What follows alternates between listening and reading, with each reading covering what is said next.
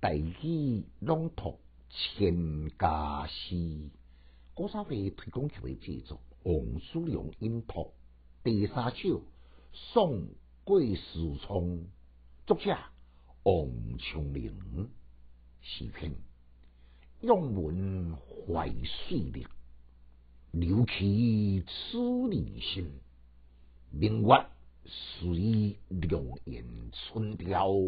夜夜心，感慨，这是首真温馨感人的送别诗。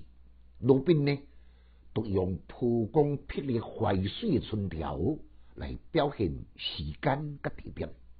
天色渐渐暗了，主人虽然热情来到一大，但我好朋友已经下上坐骑，气于心间。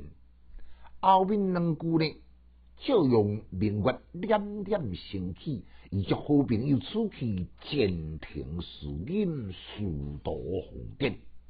最后呢，以春归淮河潮水，夜夜高调，来形容对朋友无限的思念。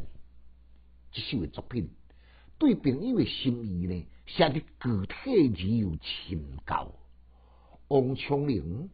将内在情感甲外在客观的景物相互对应，化虚为实，以春天的淮水碧波荡漾，永照文理，特别凸显送别情意，敢若亲像淮水共一样的深重，连简单的酒宴呢，也恋恋不舍，一直到明月高照。结尾一句呢，甲头一句互相来照应，将离情别绪呢推向高潮，不舍之情久久不能平静，都敢若像春潮扑浪起伏感情。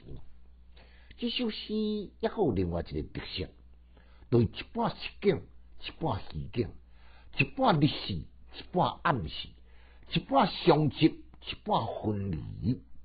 前后呼应，别有精致，也显示作者王昌龄的诗作呢，顺适甲落高超。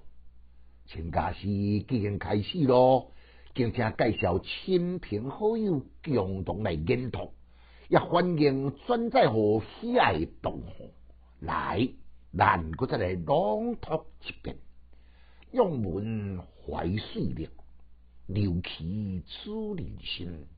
明月随良言，春条夜夜心。千家诗少研究，即使讲强进修，读书快乐哦。